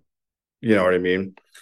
Uh, but like as department wise, you want to talk about like admin and stuff like that. Like there should be policies in place, mental health policies, where if you see XYZ where they're considered a traumatic event, a traumatic experience, like you're mandatory, you need to go see somebody. And it shouldn't just be a, hey, are you okay? Do you need anything? Yeah, I'm good. Because most most people are gonna say, Yeah, I'm good. You know what I mean? There should be a little bit more in-depth work of, well, did seeing that dead baby, is that really messing with you right now? Or are you just telling me you're okay? Uh, and I don't want to speak for this person, um, but I truly believe that, like one of the guys I got jammed up with, who started progressing um, and getting worse with like alcohol and drugs. Like if you want to look at a timeline, like he did CPR on a guy who committed suicide in the gun room in the locker room. He responded was doing suicide to or uh, CPR to a guy with no head, and he got zero, like wasn't asked for any treatment or anything after that incident. So it's like there's got to be more done here, obviously. Yeah, and sometimes right after the incident isn't the right time. You know, no. you, you might you might rear his head a month, you know, a, a week, a month, a year. I was uh, that was a real call, the decapitated three year old, and I was in Disney. I wrote about this in my book. I was in Disney, and it was shit. Five, no, more than that, eight, nine years later, and someone was wheeling their uh, their kid in a stroller and it was the same little hangs, uh, little legs hanging out of a blanket that the engine crew had thrown over this this kid, and I flashed immediately back. hadn't hadn't had any flashbacks ever in my life, and I flashed back to this kid, and I just got this rush of adrenaline. And end up sitting down, told my wife, "I'm like, hey, just let me just sit down for a few minutes." And luckily, that was super mild compared to you know what some people deal with in, in our profession as far as flashbacks and nightmares, etc. But it gave me a an insight like, fuck, I can't imagine having this over and over and over again. So that was years later. But again, it goes back to at the front door, have you got the people? It might be an hour after your incident. It might be a year. It might be two days before your retirement, but you need to have that direct correlation. I mean, the direct the relationship, excuse me, with that person that you trust and be like, you're not going to fucking believe this. 25 years ago, I had a drowning and I just had a fucking flashback and fell on my knees. Beautiful. Let's talk about it. Come on in. It's crazy how the mind works, isn't it? How it can block away this awful event and just one thing, boom, it becomes so real to you the next. Yeah. Yeah, exactly. Well, let's talk about that then. So, you know, you you have this incredible upswing. You know, you've got the community, you've got these great organizations that you've named, reps and responders. Um, you've joined them yourself. Talk to me about what made you decide to actually be part of the solution wearing a completely different, you know, work uniform now and going into the world of mental health yourself? Yeah. So right now, so I was working for a moving company. I still work for a moving company, just put, you know, food on the table, provide, you know, a roof, whatever. But I started looking into like career options, obviously. And with my therapist, we go through this, we're talking about things, and she brings up like going back to school for what she does. And I'm like, I don't know, like I'm not the smartest person in the world. Um, you know, maybe whatever. Going back to school and getting more school loans doesn't really appeal to me. You know what I mean? Do they have a uh, math prerequisite? Or were you good? research and statistics. So uh, I did take the first time in college uh, last semester, um, which I had to get a tutor for because I was not doing that well. Fine. Um, I ended up getting hired by the Ironworkers Union up here. Uh, I got into their apprenticeship program. So I was like, I'll just be go be a blue collar worker. You know what I mean? Let me go. I get back my pension. I get back really good health benefits. Uh, the job is going to probably provide an adrenaline rush, being up on you know buildings and bridges and whatnot. So I had gone through the process. I get accepted, but just for shits and giggles, I end up applying to grad school at the same time. I got accepted into grad school and I got accepted into the apprenticeship at like the literally the same like day or like days apart. So I'm like sitting ready to fill out the paperwork to start my apprenticeship. I'm ready to pay my first union dues. And I'm I like literally just like stand up and I'm like, fuck this. I don't want to do this, you know. So I go into grad school. And the idea came from working with reps. You know, I started realizing that I feel good helping people. You know what I mean? Like that's it's corny to say, like you become a cop, yeah, the benefits are good, whatever. The, the pay is decent. It's not great, it's decent. But like you have to have like some desire to help people if you want to be a cop. Unless you're one of those people where you shouldn't be a cop in the first place, you have a desire to help people and you feel good when you do that. And that was me. So when I started getting that feeling back, I got back what I had lost previously, which was purpose. Um, so I'm doing it, and I'm like, you know what? Let me just make some money doing this now. Let me just make this my career. How else can I help people? Well, I, I have experience in that first responder world. I'm, I'm helping people now. Seems like I'm pretty good at it. Let me learn, let me go and learn how to really do it. You know, let me broaden the scope of who I can help. I don't want to just help like a few cops who, you know, reach out to reps or whatever. Like I want to really start helping people and understand what people have gone through and help them process it and make them feel like they're not alone. And, you know, and here I am. Uh, I'm a year in. Last fall, I took five classes. My program is fully online, thank God. So last fall, I took five classes. Last spring, I took five. Currently, I'm in the summer course where I'm taking four classes. And then next month, I start my mini internship with a few classes. And then next spring, May 24, I'll be in an internship and graduate. That's amazing. So I'm looking forward to it. It's been a challenge which has been good for me because I I enjoy challenges. You know, I, I like doing things that are hard. Uh, grad school has definitely been hard because mind you, like my background in education is criminal justice. So like everything that I'm learning, I have to like pretty much self teach because of an online program. Like there's no you know lectures or anything like that are very minimal. So i'm teaching myself all this information i'm trying to retain as much as i can while i work full time and you know take care of who i need to take care of and you know fulfill personal responsibilities and whatnot. Um you know like i have a two year old uh, he requires like a ton of work and a ton of time. Um and you know i do bedtime a lot. So like my work i'm starting my homework at like 9 10 o'clock at night and staying up till 1 2 in the morning waking up, going to work. Like it's, it's been a grind, it's been tough, but and you get through it, like I said, through that support system. Um, and realizing that, you know, it's all for a better purpose.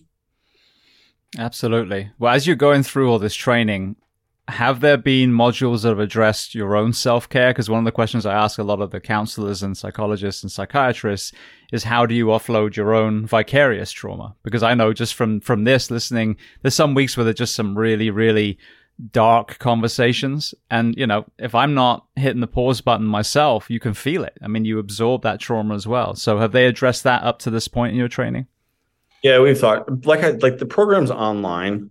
So yeah, I've you know I've learned about vicarious trauma, and you know they they encourage every therapist to have a therapist.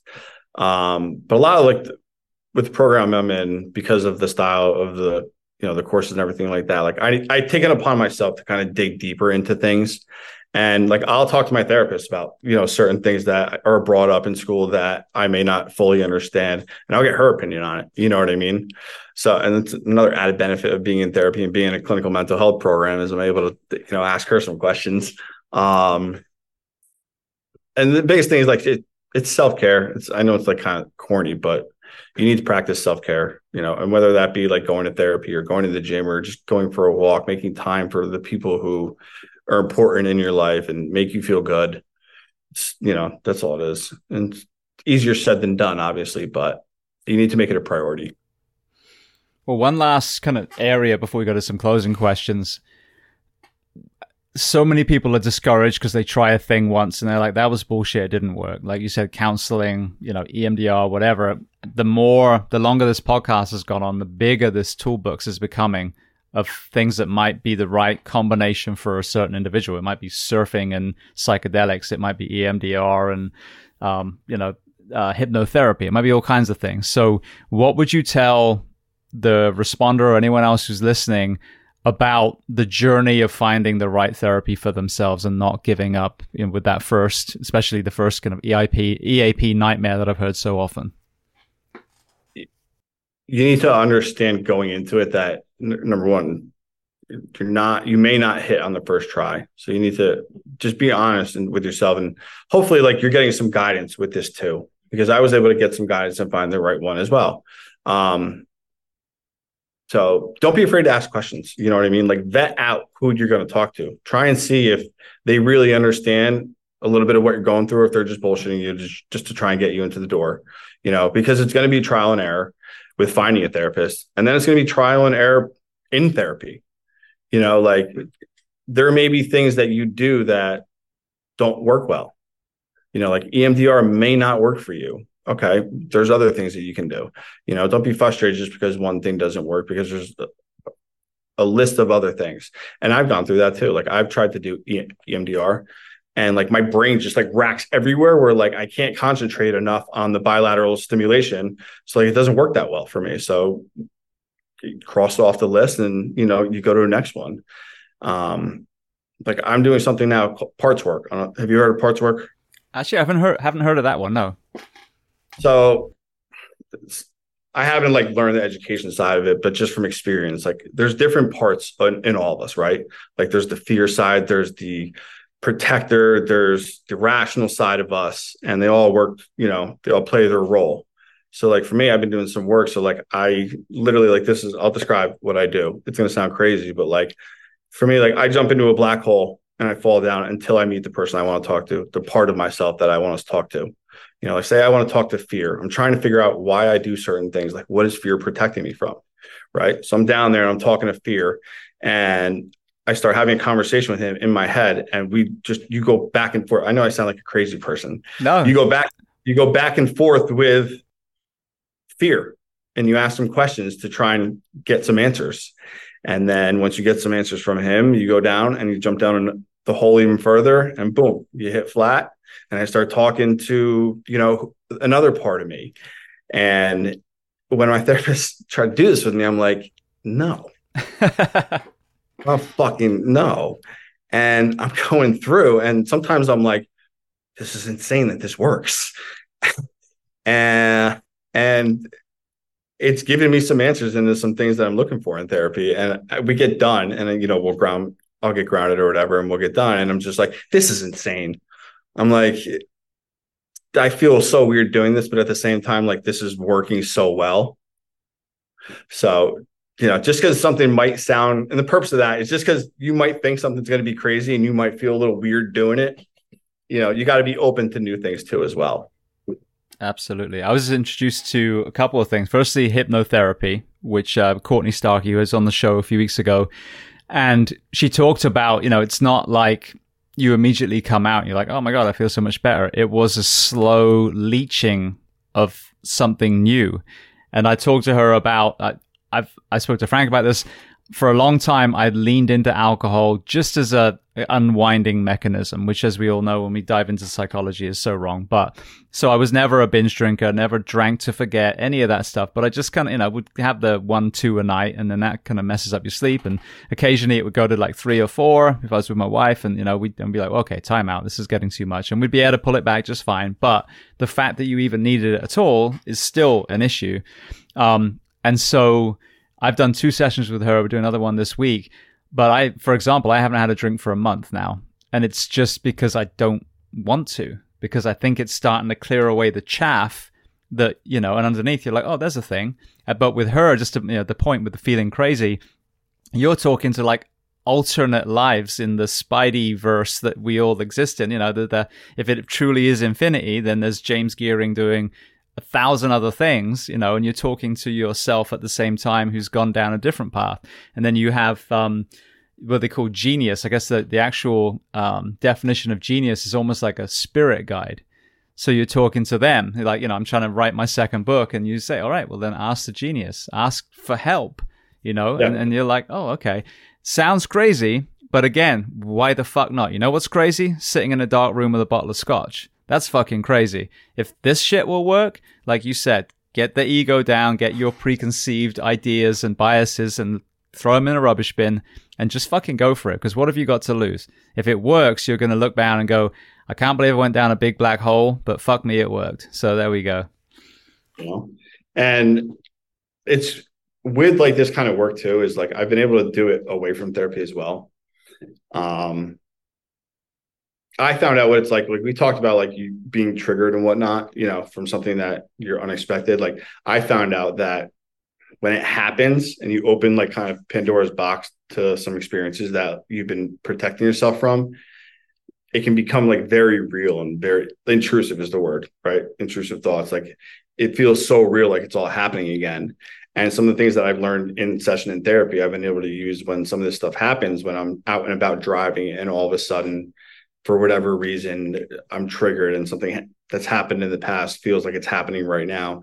You know, some of these things you can use like away from therapy as well. And I've been able to do that too. So the biggest thing you said is ego. Like just check the ego, get rid of it. You know, it's not going to help you.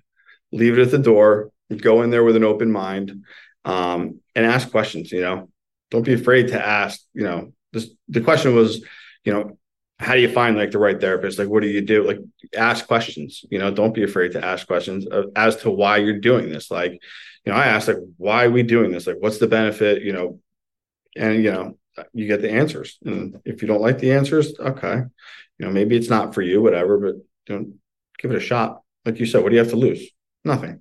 If it doesn't work, okay, back to the drawing board yeah, try something else. There's so many options, and it's funny. I've had people that have had success in you know all kinds of things. Like I said, psychedelics and ketamine, and some of those, surfing, hiking, you know, women's retreats, you know, and then traditional stuff, and then some people even pharmaceuticals to get them through a certain path. Maybe that's that's a a temporary band aid that will get you to the point where you can start delving into the trauma. Should never be a long term thing, in my opinion, unless you truly have some, you know, biochemical thing that cannot be addressed any other way.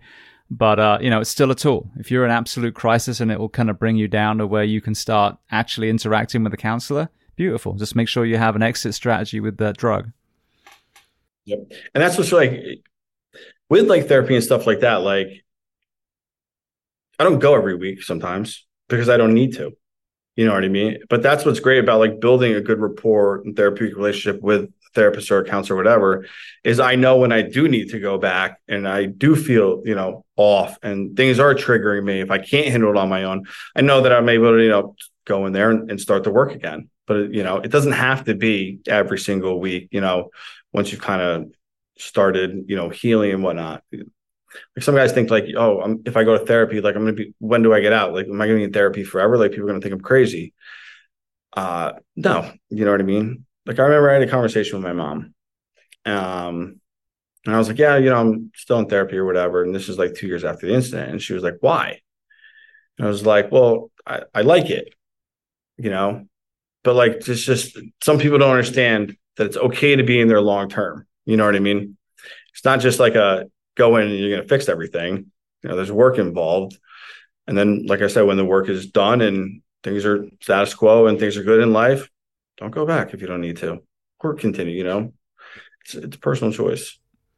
I had a guest who's a friend of mine, uh, Dina Ali. She's a firefighter in Raleigh, actually, in North Carolina. And one of the things she said was if we can actually figure out the community again, the conversation, the know the, the the kitchen table and the firehouse and get it back to how it used to be, then we may not need peer support anymore because we're organically peer support. You know, I don't think the the pygmies, you know, in Uganda have a peer support program. They are a tribe that's cohesive and they take care of each other and you know it's in it's in built into their tribal kind of way of life. I think because we've deviated so far from that, I think you know maybe one day you know, a lot of us won't need as much counseling because we'll, we'll have that kind of lower grade continuous counseling within the home, within the community, within the workplace. But what's so sad is at the moment, there's so much division. And I would argue, you know, a lot of normal people in the middle aren't divided, but we're exposed to so much, you know, division and clickbait and anger and all this stuff. So we're in an environment that's setting people up to fail even more than ever with these last, you know, six, or so years where there's been a deliberate attempt to divide people on anything you can find, whether it's masks and vaccines to race to religion to immigration, you name it, pick a side. We push against that and rebuild community and see people as people. I think that, you know, there'll always be those professions that are there that we need as well, but I think there'll be a lot more healing within that tribal community as well. Well, like to talk about reps for responders, like that's kind of like where, like, that's what we want to do. Like, everybody deals with things differently, right? Like some people may not need therapy. Like some people may be able to go into the ocean and surf, like you said, and that's how they handle, you know, seeing something shitty, and that works for them. Great. Other people can't, but maybe fishing works for somebody.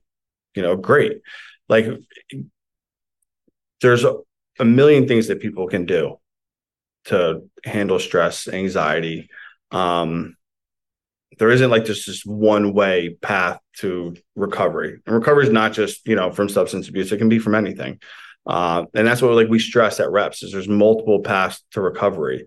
Uh, and we'll help you find those. You know, like we're not like you need to be in meetings. Like AA is the best thing ever because the meetings styles that we run, they're not AA meetings. You know, like we talk about a variety of things from physical health, metabolic health, nutrition, sprinkle in some recovery talk in there because there are people in recovery in there as well. Um, but that's you know, we try and cover every single basis and make it known to people like there's multiple paths to recovery here. Like, you know, we, you can explore some different options. And if those things don't work, well, maybe then you need to look into maybe seeing a therapist or getting some counseling, you know, but it's not like you had, you have to go right into therapy or you need to be like, for me, like you need to be right into an inpatient program you know, like, well, no, I don't. Or why do you think that? You know what I mean? Like multiple paths to recovery. You just need to find you need to find the one that works. Absolutely. Well, I want to be mindful of your time, so I'm going to throw some quick closing questions at you. The first one is there a book or are there books that you love to recommend? It can be related to our discussion today or completely unrelated. So, I'm not a big book guy, I'll be completely honest with you. Um, Extreme Ownership by Jocko Willink is a good one. Uh, I read that through. Uh, I took away a lot from that book because owning your mistakes and owning your fuck ups is a very hard thing to do. Um, and that book will teach you a lot about leadership as well, uh, which is an important quality to me. Um, so I'd highly recommend that book for anybody, especially like if you're in a leadership position if you have any type of rank or anything like that, like read the book, learn how to get people's respect, learn how to have people, you know, do what you would like them to do uh, without just telling them to do it. You know what I mean? No one respects that. Um, and you might like this one. So I just read The Rescuer. Jason Sortell. yep. I just read that book. Um, I would recommend that book.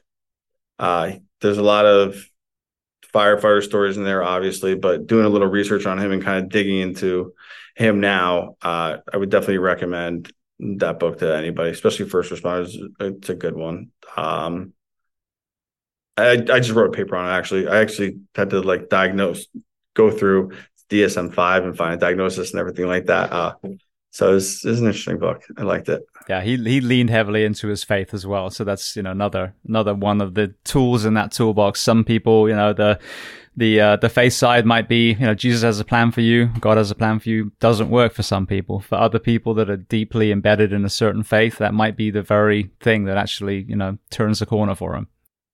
Yeah, and that's awesome for them. Like you said, faith might be for somebody, it may not be for somebody. But if you can find, you know, if you can heal from faith, have at it. Believe in whatever you want to believe in. Absolutely. All right. Well, then, same kind of question. What about a uh, a film, a movie, and or a documentary? I don't want like what I'm going to say isn't like it's not going to help anybody. It's just a good documentary. It doesn't matter. You can say the Barbie movie if you want. No. if have some time, watch the documentary on Woodstock. Not the like the original one, the second one with like Limp Bizkit and like Korn. Is that the one that failed? Is that right? Oh yeah, it failed. Yeah, it failed big time if you grew up in that era, like if you grew up in that era, like you need to watch that documentary because it's going to blow your mind. It's fucked up what happened down there. Okay, beautiful. Yeah, I've never seen that one Fyre either. That was about some big party that never happened. That was a big scam, I think. Yeah, Firefly. I saw that one as well. Is that good? uh, the Woodstock one was a lot better. Okay, brilliant. All right. Well, the next question is there a person that you recommend to come on this podcast as a guest to speak to the first responders, military, and associated professions of the world? Yeah. Um, I don't want to butcher his last name. His name's Jason. He's part of reps. Um, his IG handle is uh, the real Jumpman Jay. Oh, Jay's been on here. Uh, Jay's already been on the show. Yes. Yep. All right. Well, good for you then for getting him on here. um, I need to go again then, which is fine. Um, there's a guy up here in New Jersey. His name is Brian Gillespie. Uh, he's retired CO in recovery, does a ton of good work for first responders, is incredibly knowledgeable, has an awesome story. Um, I would recommend him come on here. I think a lot of first responders, uh, whether you have you know any type of substance abuse problem or not, would be able to take something away from what he has to offer and what he has to say. Beautiful. Well, I think that's a big thing too. When we when we have these conversations, it's not just about the addiction. There's, there's someone's whole lifespan, which is why I asked the early life questions as well. Sometimes it's traumatic, sometimes it's it's a beautiful upbringing, you know, but it's this is the thing too. You're not defined by your addiction, which I think is I was thinking this the other day. There's people that as you were talking about, they tell their story week in, week out. They tour, you know, fire departments or whatever it is. And you always kind of ask the question, when do you move on? when does that stop being your identity? You were in this fire or this shooting or whatever, and you've told the story. Because I've had guests that were like, James, I'm I'm doing your podcast and this is it. I'm done because I'm tired of of living there and I, I need to move on. And even uh, Brian MacKenzie, who's a big um, uh, big in the kind of uh, strength and conditioning and, and breath world, he was saying the same with AA. He's like, it worked for me incredibly, but one day I was like, I don't want to keep going because I I'm don't want to be reminded of that. I've moved on now. So, you know, interesting perspectives depending on on the individual. Yeah, and I mean, I said, yeah, I said it before. Like, I I was telling you too much, and I was triggering myself. So I stopped for a while um, until I felt comfortable and ready to to go ahead and start again. So it is interesting. Yeah. Yeah, but again, the whole the person's whole timeline that's a whole different thing. And if you can find different ways to have conversations, so you're not just dragging them down the same path every time, hopefully it's much more interesting for them as well. All right. Well, then we talked about vicarious trauma. Um, what do you do to decompress? So I, I love the ocean and I love the beach. It used to be like I used to think going to the gym was my way to decompress, but like going to the gym now and like working out, like it's just like part of who I am. It's part of my, like my weekly daily routine. So like I did a lot of work on how to like on how to decompress. And I just found that like being on the beach like just listening to waves like is like the only time I feel calm, you know, where I can shut things down and really just like be present in the moment. You know, for me, like all day, I'm just like go, go, go, go, go. You know, like I have no stop. But for whatever reason, like when I'm on a beach and I just sit and just listen to the waves, like everything slows down. That's like my my place to decompress. And I'll do it like I've done it at three in the morning before, where for whatever reason I was anxious, had anxiety about something, and I'll go drive down the beach. Like at home, I live an hour away. Like I drove down to the beach and just sat and just decompressed and almost got ran over by the thing that's raking the sand in the beach. Ended up in the paper again. but uh yeah, that's that's been my thing is to be just calming, you know. And I'm exactly the same as you. Our beach is just under two hours away. There's there's closer ones, but there's this one called Crescent Beach, south of St. Augustine here, and there's something about the energy there. It's it's amazing. And in the winter time, I'll be able to run my dog, and it's pretty quiet. And I'll we'll walk for like you know two two and a half miles one way, and then walk the other way back, and just the energy. And even with, we're lucky in Florida, we have cruises, and they're everywhere, you know, and they're cheap if you're a Florida resident. So the same thing, I'll pay for the one that has the balcony, and I'll just sit out there and drink coffee and I don't need to be doing the conga up on the pool deck. I want to be down there with the quiet, you know, watching the sailfish and, and just chilling. So yeah, I, I totally understand. It's it's the ocean, uh, whatever, and whatever it is out there, it just does it for me. Absolutely. All right. Well, then for people listening, I'm sure, you know, there's a lot of people that would love to reach out to you, learn more about reps and, and, you know, maybe even one day be one of your, uh, your clients. So where are the best places to find reps online? And then what about yourself on social media? So reps, uh, you can find us online through Instagram. It's just at reps for responders is the handle. I need to look up my handle, which is sad because I should know it by heart by now.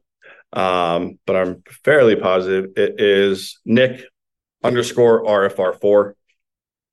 And just shoot me a DM. Like my phone is pretty much always on me. Um, I get back to everybody. And same thing with the reps account. Uh, just shoot the account a DM. Somebody will get back to you and someone will reach out to you. Beautiful. Well, Nick, I want to say thank you. I mean, as we talked about courageous vulnerability, the people that come on here and drop the facade, you know, but honest. And you don't have to, if you've never had trauma, you've never been in a dark place, then that's fine. That's not the facade, that's reality. But most of us have. Most of us have had some, some pretty deep lows in our life. So for you to come on though and talk about alcohol specifically, I know there were pills as well, but I think that's the elephant in the room. You know, we look down our nose, oh, this guy's on, on meth, this guy's on, you know, on heroin. Yeah, but the, we're all on booze and no one's talking about that. So I think it's a very important and courageous uh, conversation. So I want to thank you so, so much for coming on the show today. Absolutely. I'm happy to be here. And, you know, like I said, if anybody ever needs it, just shoot a DM. That's it.